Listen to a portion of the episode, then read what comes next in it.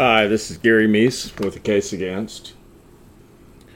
We're having a bit of a tropical storm here. Uh, otherwise, everything's fine. As long as we don't get blown away or washed away.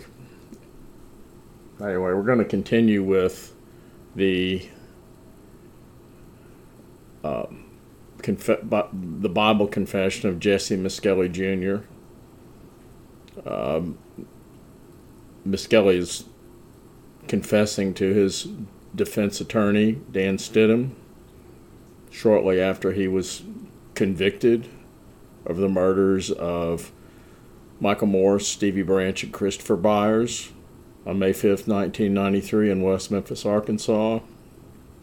His uh, co defendants, uh, uh, co- they weren't defendants in his case, but uh, because uh, they were tried separately, but co-defendants in the case, but not the trial. And Jason Baldwin and Damien Echols. That trial is coming up, so uh, confessions at this point seemed to offer some hope that maybe he was willing to confess, conf, uh, uh, testify against uh, the other two, perhaps for an exchange on his uh, a better, a more lenient sentence. Though that didn't happen, and I, I'm not going to suggest that that was Stidham's uh, goal at this point. And he's already he's already been confessing for a while to Stidham, but I'm gonna we're gonna go on with uh, continue on from the last episode. Uh, this, of course, is the case of the West Memphis Three. Stidham mask. okay, May the 5th, you get to Lakeshore. And Lakeshore is the trailer park where Jason Baldwin lived.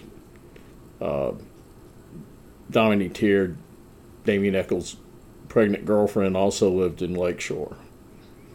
Uh, you get to Lakeshore about 6:30. You didn't see anybody else there. No one else. Nobody else was standing around that would have seen you. No, sir because I always went back the back way, you know, towards Jason's house. I always went the back way, not the front way. So we started walking towards West Memphis.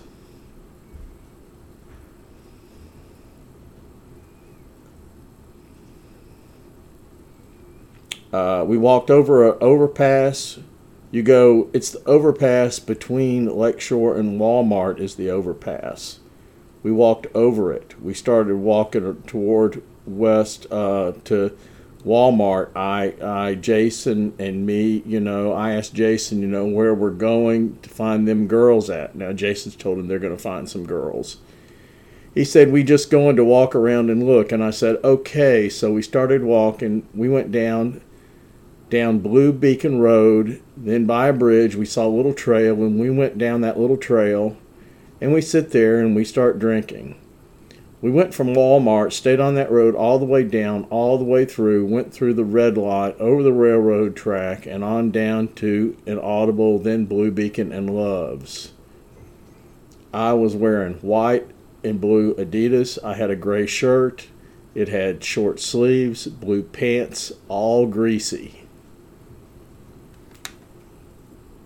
Now, uh, what he's describing as their route, and he said they went to they they he went towards Jason's house. He says he went the back way. I'm not totally sure what he means by that, and that there's really only one way, you know, to get from where he was in Highland to uh, Highland Trail Park where he lives to Lakeshore, basically you go down Service Road for a little bit from Highland, you go south a little bit, you go under this, you go under this, under the highway, this underpass, and then you go down uh, to, and you're going slightly west, and then you go south for a bit, and you're at Lakeshore and they were apparently standing and uh, waiting on him out out close by the service road for a lack of a better term for that though it's really not much of a there's not much service there so i don't, know if a service road is exactly the right term for it but it's a road that that runs right parallel to the highway and uh, interstate 55 uh, then they start walking towards west memphis we walk over the overpass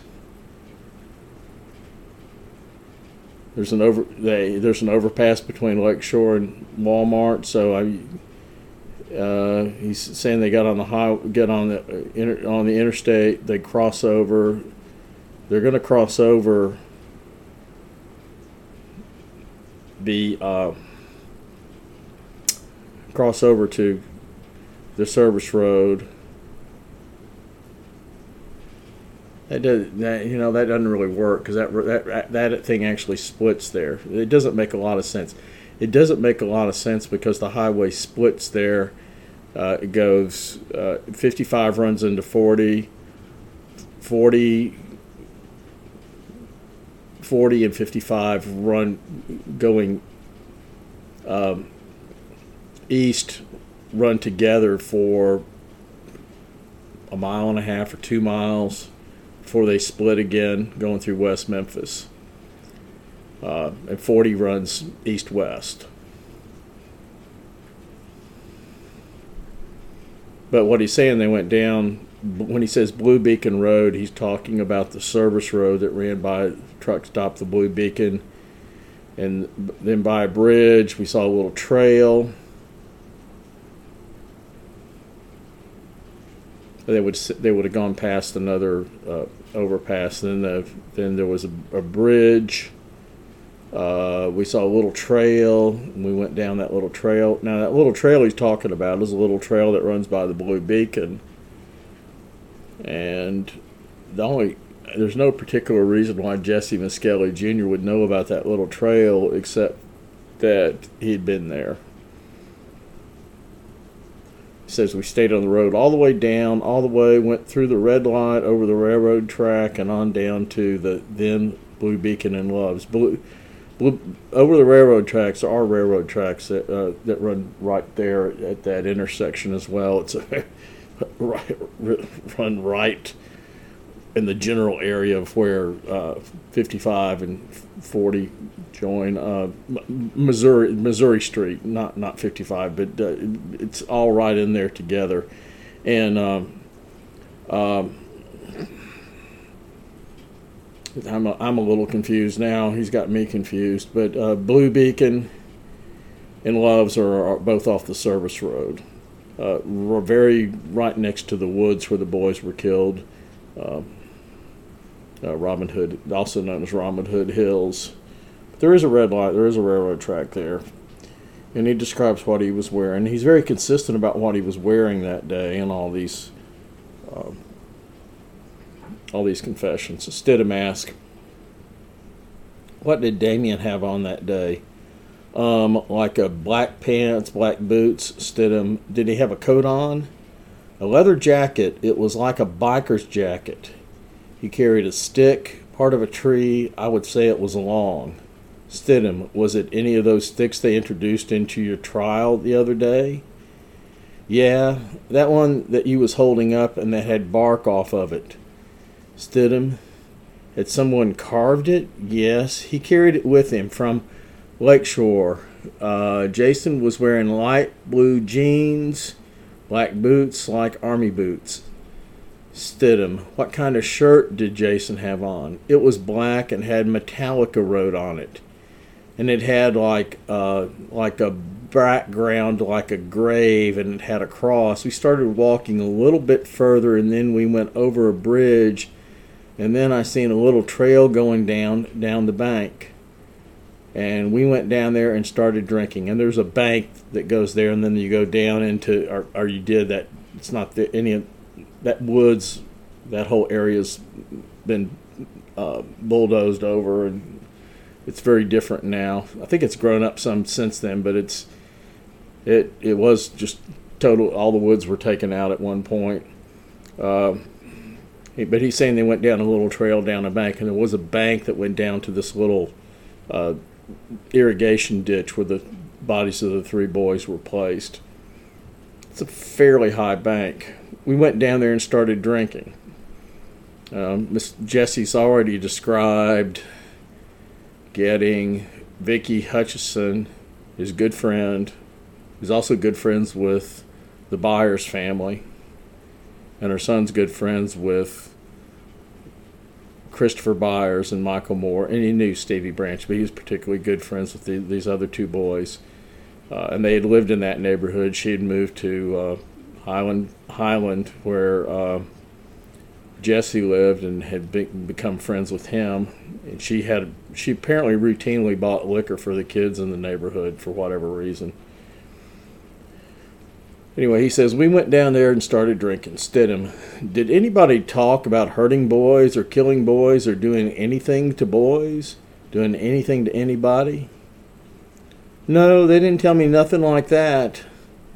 But that guy that showed Damien that picture, that's what I what I figure that's why Damien he knew what he was doing because because when I seen that picture at that cult meeting, I didn't know who they were. I had never seen them until you know after we jumped after I jumped and started beating them, then I realized that beating them up, beating the kids up, then it went it went to my mind, a picture came to my mind.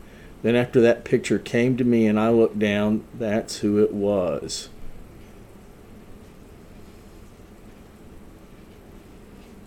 And the crucial part of that is where he says of Damien, he knew what he was doing.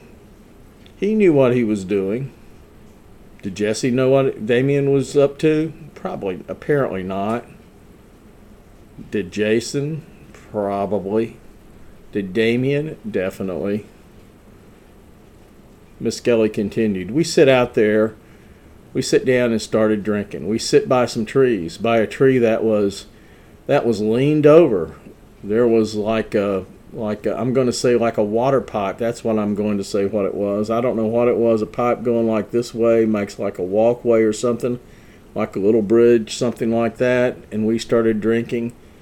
Then we started drinking, and then we heard some noise, and then uh, me and Jason hid, and Damien just sit there, and all of a sudden he told them to hide, and he did.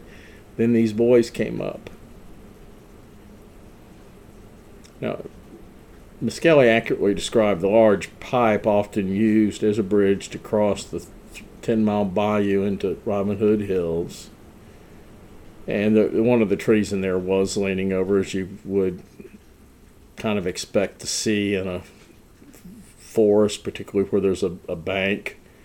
Uh, one of the trees was was lean, tilted somewhat. Uh, Stidham asked, "What else is beyond the trees?" there was a clubhouse. Looked like some little kids, you know, they went up there and built it. It had a, it's black, and to my knowledge, it had sides like to keep the wind off of them. It had a top over it, to my knowledge. I don't now. There's no such clubhouse found at the scene, but later in this statement, Misskelley said he was actually remembering a clubhouse near his home. Aaron Hutcheson statements, and Aaron is Vicky Hutcheson's son, repeatedly mentioned a clubhouse in Robin Hood Hills, though there was no sign of a clubhouse. His mother claimed she visited the site before the killings, and the clubhouse consisted of a few boards nailed up in a tree. Now, uh, Aaron and uh, Michael and Chris apparently had been out there quite a bit at one point playing and uh, of course Aaron gave a lot Aaron gave a lot of statements about what he witnessed out there that have been the subject of a lot of controversy and speculation and derision because they're frankly fantastic stories but his initial story about seeing what appeared to be some sort of cult activity going on out there uh, really did intrigue investigators. They just could never make any real use of it. He didn't testify at trial. And uh, what he provided ultimately just proved to be not that useful. Uh, during this Bible confession session, started making a map as Stidham requested, showing the location of Southland Park dog track on the other side of the interstate, as well as other features. Stidham asked, Where did you put a bridge at? The bridge? Uh, there's uh, the Blue Beacon, and there'll be a little, like a little, I'm going to say, like a little driveway right up in there going toward the field, you know, for tractors and plowers. And that's, that's, that, that was there. That's accurate. The bridge, the trail, water, and trees, like big trees, right beside that. There's going across like that. Creek, all right, there's the bridge there's the trail, there's the bridge, there's water going up under it all the way down, then there's trees like that, then trees, and it goes all the way to the pipe, and then it goes on out. I don't know where it goes.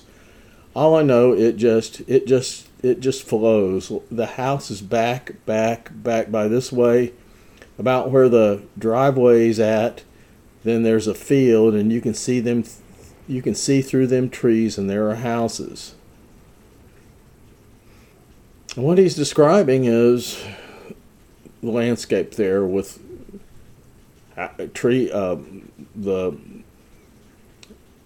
the blue beacon.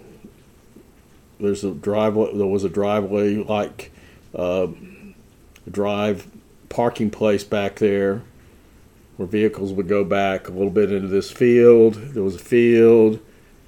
There are trees. There's a little trail. There's a bridge. There's a bayou he's explaining it and the houses on the other side that just go on for as far as the eye can see on the other side, which isn't very far, but uh, it's as far as the eye can see. Uh, Stidham, isn't there the bayou? Isn't there a bigger river or creek? Uh, Misskelley answers. By that field, by that where that driveway is, that there's a field and there's trees just like Uh, excuse me, I'm getting some notices from uh, the uh, tropical storm type notices on my phone. Better turn this off before I get an actual call from somebody. Um, by that field, by that where that driveway is, there's a field and there's trees, and just like the bayou goes all the way up through there, all the way back towards the back to the what he inaudible. That's it. Misskelley continued. The bodies was thrown in water, deep, big. I'm going to say that comes to over my head. I'm going to say it comes to over my head because I can't get in the water close to my head because I have to hold my ears. The bodies were not placed in deep water. uh, Misskelley did not get into the water he did not accurately gauge its depth. And you can certainly get the wrong impression here about what he's describing. I mean, it's not an accurate description of the water. Stidham says, well, were the bodies thrown in close to that pipe? Misskelley says, close to that pipe. I'm going to say about 15 or so, probably not even that far to the pipe. About 15 yards, probably, maybe not even that much. I could tell you if I was I could tell you if I was there. It was deep, but can't do it, you know, to my mind because I don't know. I don't know feet, yards, or nothing like that. I'm going to say it was pretty close to it. Now, what he's saying is, I could tell you if I was there. If he was there, he could show you, is what he's saying. And he's also saying, most pertinently, I don't know feet, yards, or nothing like that. In other words, when he's saying about 15 yards, it's pretty meaningless. It wasn't that close to the pipe, it wasn't that far away. It was, but it wasn't close to the pipe. It was up in the woods uh, the the kill scene. It wasn't close to the pipe. It was further than 15 yards. Uh,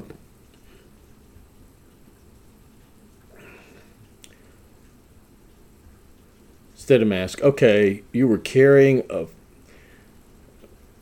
Yeah, I'm getting a little notice here that you know water's up over the the highway down by parts of the beach down here. So because of this storm we're going through, there really, I mean, there really is a tropical storm going on out there. It's not, you know, it, as far as what's going on at my house, I've the average thunderstorm might be worse on a minute by minute basis, but uh, the the storm's pushing a lot of water up and up into the Gulf and creating some problems.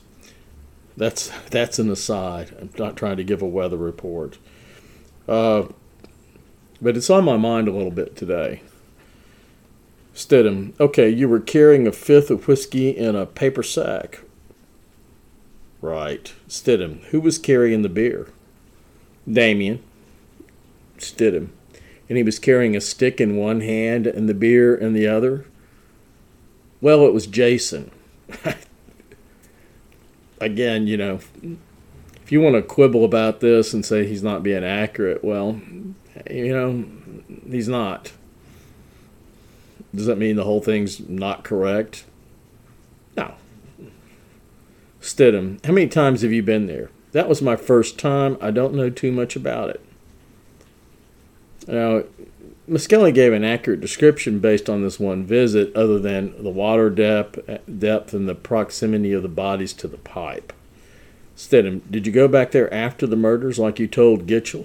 Gary Gitchell being Chief Inspector Gary Gitchell of the West Memphis Police Department. And to this question about going back, Misskelley says, uh-uh. Stidham, how come you told him that? Just to have something to say. Stidham says, Were you guys in the water? I don't get in water because I can't. I can't get my ears wet. I ain't getting in no water. Stidham, did Jace, Damien and Jason get in the water? No. Stidham, how come you told the police that you were in the water and they were going underwater and sucking each other? I didn't tell him that. I just told him they went under the water. I didn't know what they were doing, was doing, but they they they never went in the water. And uh, in the in, initial in, the interrogation on June third, uh,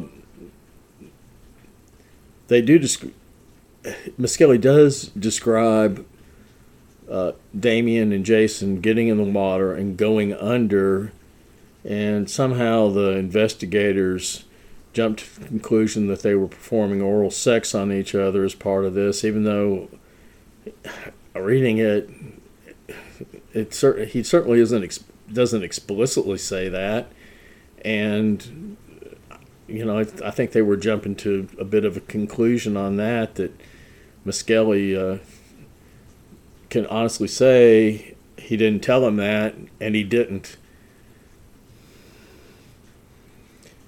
Stidham tries again after revisiting some questions, and you know, and this that was a case where there were some follow up type questions, and because Misskelley is not bright, has 72 IQ, even though he's a street he's street smart, and he's got some smart mechanical ability, and he's not He's not. He doesn't have the mind of a six-year-old.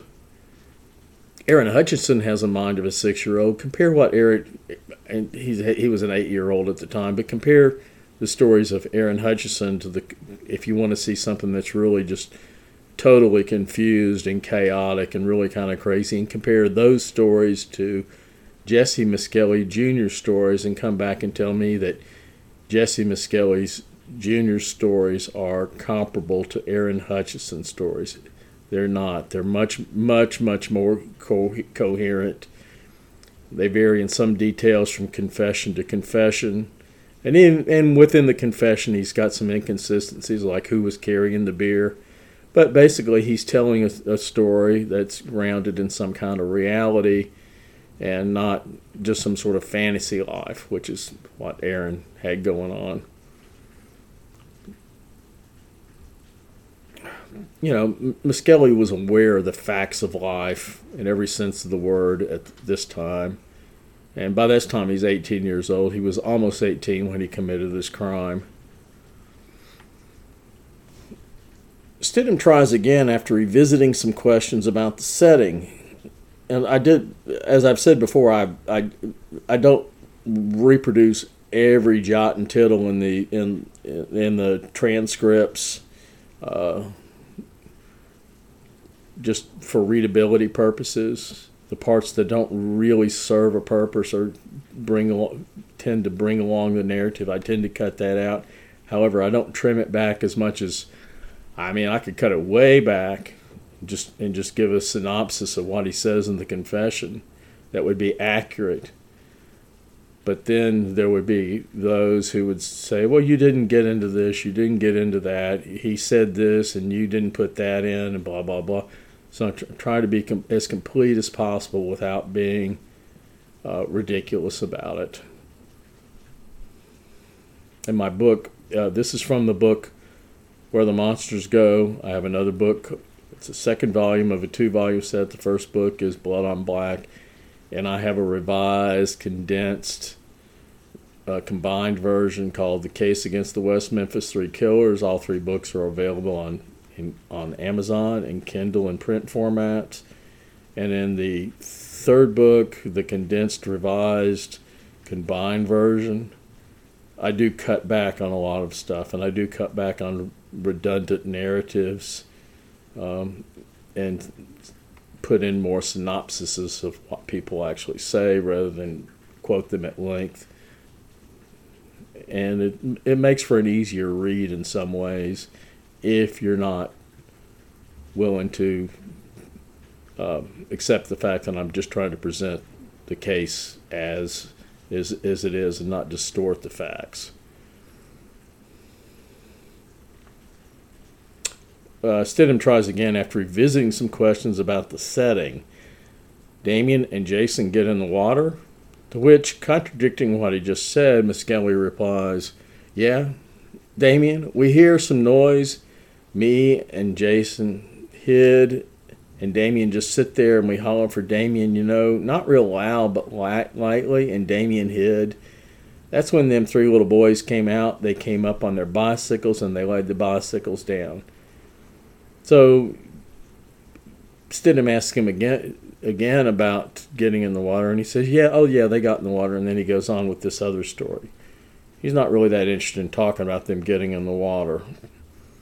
Stidham asked, stopped to ask if they'd been smoking marijuana. And Stidham says, I mean, uh, Misskelley said no. And Stidham's doing this a lot. When Jesse gets going with telling his story, Stidham stops him with some uh, off the wall question about, were you smoking marijuana? You know, he's talking about the boys coming up and really this is a crucial scene and the whole scenario, and Stidham gets him sidetracked with a question about marijuana. But Misskelley's going to barrel on through all this, but they're going to be talking about some other things in the interim. Um, asked him if they've been smoking marijuana. Misskelley said no. And Stidham asked him about the whiskey bottle. Misskelley said, Whiskey bottle? Busted. Stidham, You busted it? Yeah. Where did you do that?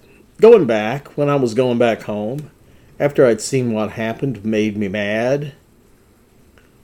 Returning to the boys, Misskelley said, They came in, see, he, he wants to tell the story. Returning to the boys, Misskelley said, They came in from some ho- by some houses. That's where they came in from. He's describing them coming across this bridge. They're coming over from where the houses are onto the, uh, on the bridge into the woods. Stidham, how did they get their bikes across the pipe? Pick them up. Stidham, they picked their bikes up and carried them across the pipe. They came up from that side. It must have been a trail because, you know, I couldn't remember because I was there for one time. How many bikes were there? two, and there were two bikes. Um, and I don't know why Stidham's they picked their bikes up and carried them across the pipe as as if he's disbelieving. Well, they could have done that. It's really a question. I mean, they could have done that. Uh, I don't know why they wouldn't have left them on the other side, except maybe they were worried about them being stolen. Uh, the pipe bridge is a little precarious crossing. It's not really a bridge, but you can cross it. The water was fairly high. It's really kind of dangerous. I wouldn't want my eight-year-old kid out there going crossing that bridge, but uh, pipe bridge. But uh, they were doing it. Their parents didn't know what they were doing, so. And these are these are some adventurous little boys. Um, how many bikes were there? Two. What color were they? Red, uh, a light color, white color, greenish color, something where in there? Stidham, greenish or white? I'm going to say greenish. It was real light. It wasn't a boy's bike. The boy bikes were light green and red. The green bike had a lower crossbar than on a standard bicycle, resembling a girl's bicycle. Now, Misskelley would have seen the bikes during the course of the trial, so this isn't really that telling a detail. Uh, Misskelley, they came from back from back that way from their house, I guess, where they live at. They come from that way. From where we was at was by the interstate, Blue Beacon, where we was at. Wasn't far from the dog track. I mean, you could see it just right there and you can see you the the Southland Park uh, dog track. It was a, a dog track at that time. It's now a dog track and casino. Is within sight of you know if you're positioned in the right way. If you're down in this uh, creek bed, this little place down in the woods, you really can't see it because you just can't see that far. But you know, if you get up, eh, get out out of the woods a little bit, look over that way, you can see the casinos right there. It's not across right across the way, but it's it's not far at all. When the boys came out, came up, Damien grabbed one of them. I don't know which one. The other two tried to get Damien to stop, and then me and Jason came out and started grabbing them, started hitting them. Um, uh, J- Damien choked. I don't remember which one. Stidham. Now, you know, you heard during the trial that the medical examiner said none of the boys were choked. Misskelley. He didn't choke him, choke, choked. Just, you know, just say, like, just hold their head and choked. Not hard enough, just holding him.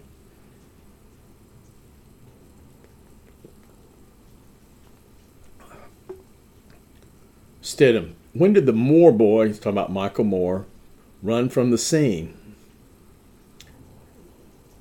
That's when, after I let him go, Stidham, you were holding the Moore boy? Yeah, and I let him go. Stidham, why did you let him go? After I got through hitting on him, I let him go. I let him, just let him go. Stidham, he took off running. Uh huh. Stidham, had any of the boys gotten killed yet? Or, no, uh uh Stidham, did you know what was going to happen at that point? No. Stidham, why did you chase him down and bring him back, or did you? No, I didn't, until Damien told me get him. And that's when I went back after him and got him. And then I brought him back, and that's when.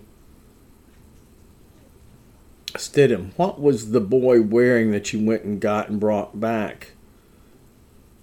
Uh, to my knowledge, I'm going to say the one. I don't know their names, you know. To my knowledge,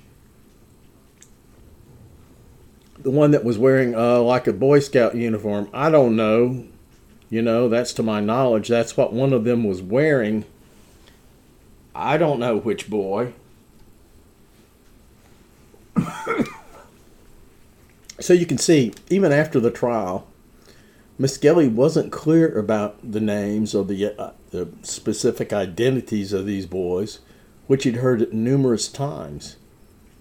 He did consistently describe the boy he brutalized as wearing a scout uniform, which would accurately describe Michael Moore. Stidham. Damien told you to go get him and bring him back? Uh huh. Right after I done hit him first, Stidham. Where did you hit him at? Where'd I hit him at? The head. Stidham. And was anybody cut or bleeding at that point? No, uh, I was I was too drunk. I couldn't hardly do nothing. Uh, when I drink, I can't hit hard or anything. Stidham.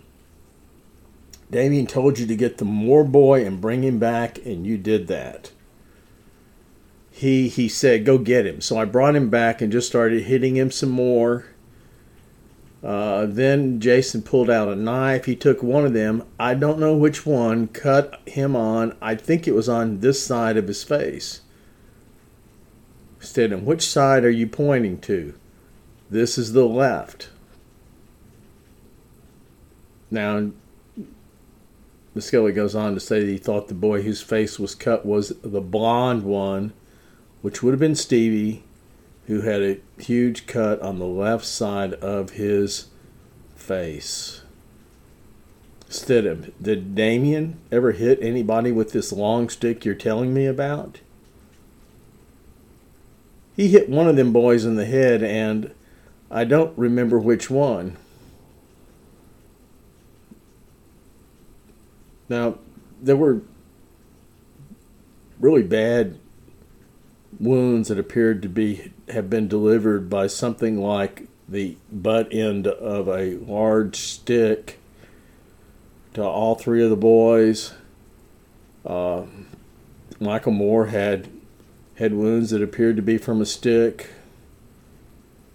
Um, and, you know, Misskelley was involved in attacking Michael Misskelley also tended to downplay the brutality of the attack on Michael. So he's saying he he hit one of the boys in the head with a stick. He doesn't remember which one. And it also goes again to this problem that Misskelley has consistently of just simply keeping these boys' identities straight. He never seems to be able to do that. Um, and, you know, he seemed to be guilty about his role in the, their murders, but he wasn't interested enough in them as individuals to even bother to properly learn their names and identities.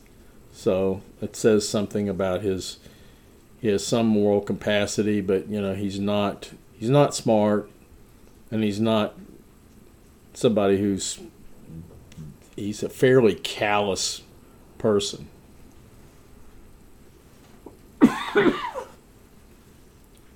We know he beat up on plenty of other people prior to this and never seems to have felt bad about it at all.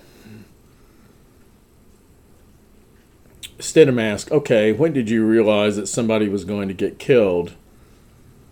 After I seen Jason cut that one on his left side of his face, I didn't know he was going to get killed until I saw him get on top of one of them boys and cut him completely. Now, Misskelley consistently described Baldwin as the teen who cut Stevie in the face and sexually mutilated Chris. He consistently describes Baldwin as the aggressor with the knife who does the most horrific damage to two of the boys. Stidham, what do you mean cut him completely? Misskelley, he cut his penis off, and that's when I realized that, you know, they're going to kill those boys. Misskelley said he just sat there. He was no longer holding down Michael, who was knocked out so much for not being able to hit that hard. He he knocked Michael out. Michael had horrific head injuries from the beating that Misskelley gave to him, and uh, you know it. We don't know for sure, but you know if if they somebody had come upon them at that point. It's not sure Michael would have survived that beating, even with a, a medical care and hospital treatment and so forth. It was pretty bad. I just, I knew he wasn't dead because I know I went over there and touched him and he was still breathing. Stidham, okay, so were the boys making any noise or anything, saying anything? They uh, we put a shirt in her mouth. Damien and Jason did put a shirt their shirt in their mouth. Then they took off their pants. Uh, Jason and Damien and them took off them little boys' pants, pulled them, just pulled them completely off. They didn't unsnap them or nothing. They just jerked. They was inside out. They pulled them from the top, just just jerked them off. And then Damien started getting on. Uh, started playing with that little boy's penis. I don't remember which one, but I remember it was one of them boys that got his pants pulled, completely pulled off from the top. Then Damien started messing, you know, playing around with his penis and stuff.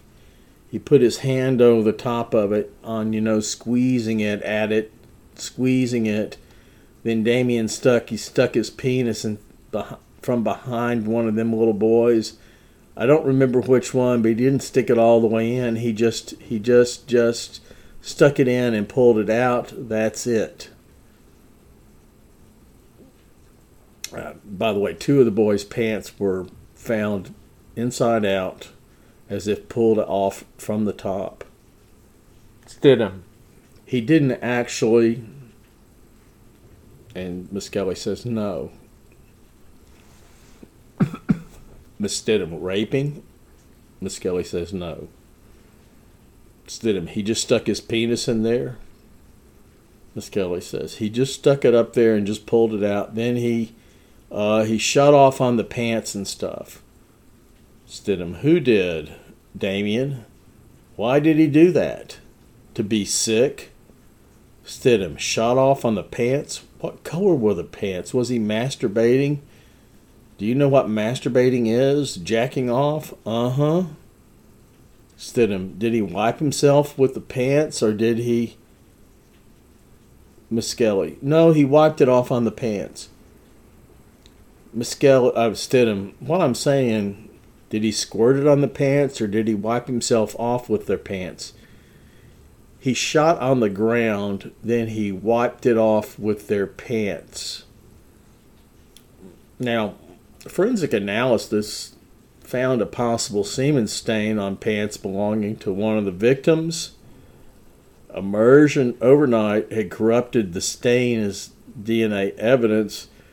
Also, this was on denim. A semen stain on denim, denim is apparently apparently hard to get the proper sort of sampling from, particularly if it's been corrupted like this with better technology now, could be different. It probably would be. Stidham now, what was so there was an eight year old boy had let's put it this way most eight year old boys don't leave don't leave semen stains on their pants. So there was a sexual component to this. And it just it's just a matter of who do you think the perpetrator was? Well we're hearing about it now and i i happen to believe this particular story and this story this particular version of the sexual attack makes a lot more sense than what uh, had described with the ultra violent attack, ultra violent attacks in his first confessions. Instead of now, what was Jason doing while Damien was doing his jacking off stuff? Misskelley. Jason went to that one to, to one of them boys, started beating him up, just hitting him, and he cut off his, you know, penis, the whole work. Jason got on top of him and started hitting on him. That little boy was squirming, and then Jason stuck the, I'm going to say he stuck his hand over you know, a shirt and then covered his hand over his mouth over the shirt. And he just kept on hitting him, and that boy didn't move no more. Stidham, did you see him cut the boy's penis off? Yeah, I just seen Jason on top of him, and that little boy was still squirming. And the next thing you know, I just saw a hand come flying like this. That's all. He slung something. I don't know if it was a knife or that little boy's penis or what. He wasn't laying on the water. He was laying on the bank by the water. He wasn't laying in no water. Now,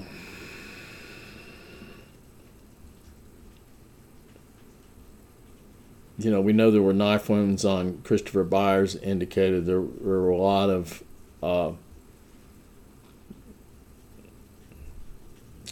what uh, was described as piquerism, I think, uh, and, and uh,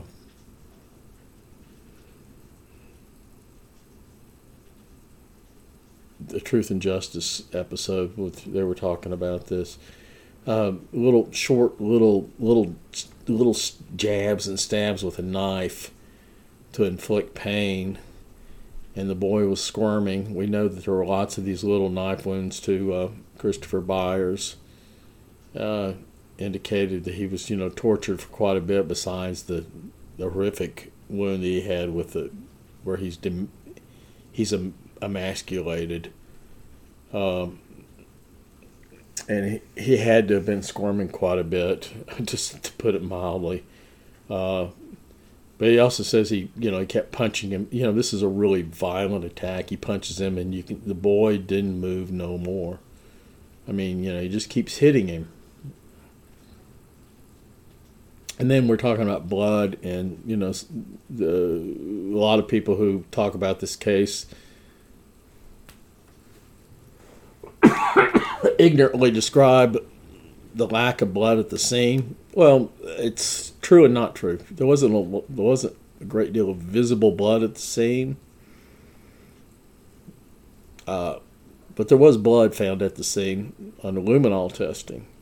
A lot of the, the the scene, the crime scene, had been cleared up quite a bit, and the um, the blood left there corresponds as you know as because Misskelley's not that exact.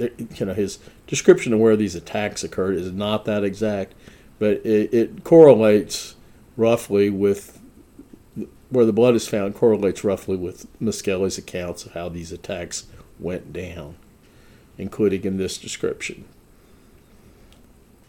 Stidham, blood went everywhere. Is that what you told the officers? That's what I told them. I just seen blood, you know. Instead what did they do with the blood? Wiped it off in, you know, in water and stuff real good. Stidham, what was Damien and Jason saying while this was going on? They was just telling them to shut up and get quiet.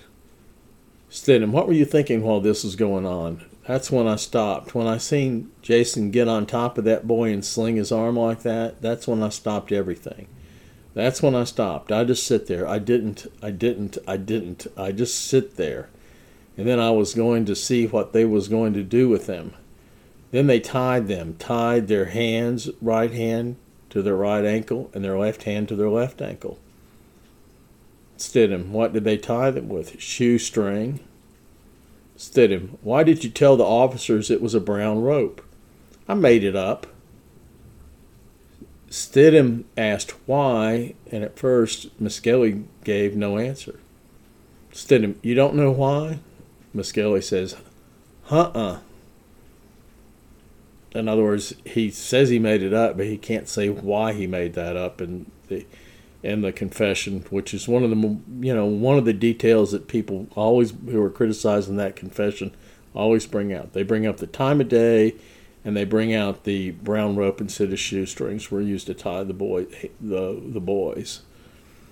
And they disregard everything else there that uh, Misskelley gets right or that's that makes a coherent credible story. Misskelley said he did not help Echols and Baldwin tie up the boys and left quote after they done tied them up Misskelley. After they done it, you know, they tied them up, tied them up, and put them in the water. Stidham, tell me everything that happened from the time Jason cut that boy's penis off. Then he said he wanted to come over to where I was at, you know, mess with that boy. I told him no. I done seen enough. Then he went over there towards with Damien. That's before that boy get his face cut. Then he went over there with Damien, cut that boy's face on the left side. I mean, after he didn't cut him, he, you know, scratched him. Then he went back and then he sliced him. I'm going to say sliced.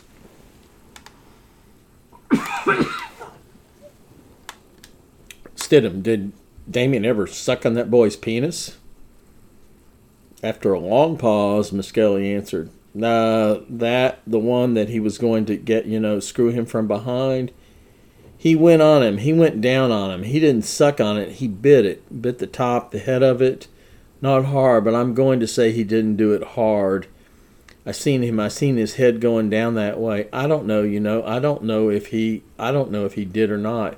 And I seen his head go between that boy's legs, and there, that would have been uh, Stevie Branch, and uh, Stevie Branch's penis had some damage to it that indicated that it had been played around with, as Skelly's describing here. And, the, you know, Stidham asked him this leading question. Misskelley's not coming up with the thing about the oral assault. Stidham, Stidham, after Jason cuts this little boy's penis off and after J- Damien jacks off and wipes himself with the boy's pants, then what happens? I remember how he grabbed Damien grabbed that boy by the ears. I don't remember which one, but when he was when he was going to get, get up the butt, he grabbed him by the ears from behind. He grabbed him by the ears. Stidham. Okay, what happened after? Uh, what did Jason say after he cut this boy's penis off? Did he say anything? Excuse me. Now he said he wanted him to do the other one. He wanted to do the other one, the one that I was beating up on him. I told him no, I done seen enough, and I wasn't going to let him do that one. Stidham, weren't you afraid he was going to stab you or something? Yeah, I was afraid, but you know, I've been stabbed before, but I wasn't going to let him bother me. After they done tied them up, you know, I, I you know, I wiped my footprints with a stick, you know, like a zigzag, covering up my footprints and everything and the blood they wiped them on you know like in the water make sure all the blood was off the water make sure the blood was off the leaves and stuff Stidham, how did they do that? Rub together or get their finger and just wipe it off real good and just wipe that off? Stidham asked how they got the water up on the bank. Misskelley indicated they splashed with their hands.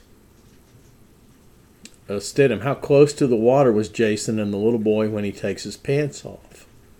To my knowledge, I'm going to say he was pretty inaudible, enough to p- splash water out, to splash water. That's how close I'm going to say it was, to my knowledge. Baldwin eventually took off Michael's clothes. I let Jason, he laid them down beside him, beside the boy. Stidham, then what happened? To my knowledge, what I seen, it was hitting. He stuck his finger up the boy's butt that's about it. The boy was unconscious after they done throwed them in the water and stuff. I didn't see what they'd done with their clothes, but when I seen them throw them in the water, that's when I left. And I'm going to stop there because this goes on for quite some ways. So uh, I'm going to get back to my tropical storm. Uh, it's not hard to stay at home today. I don't know what day this is. If it's day 90, it, I wouldn't be surprised. I don't think it's been that long, but it sure seems like it. Uh, anyway, thank you for listening. Uh, hope everyone is well and taking whatever measures they feel appropriate to maintain that. This is Gary Meese with the case against. Signing off.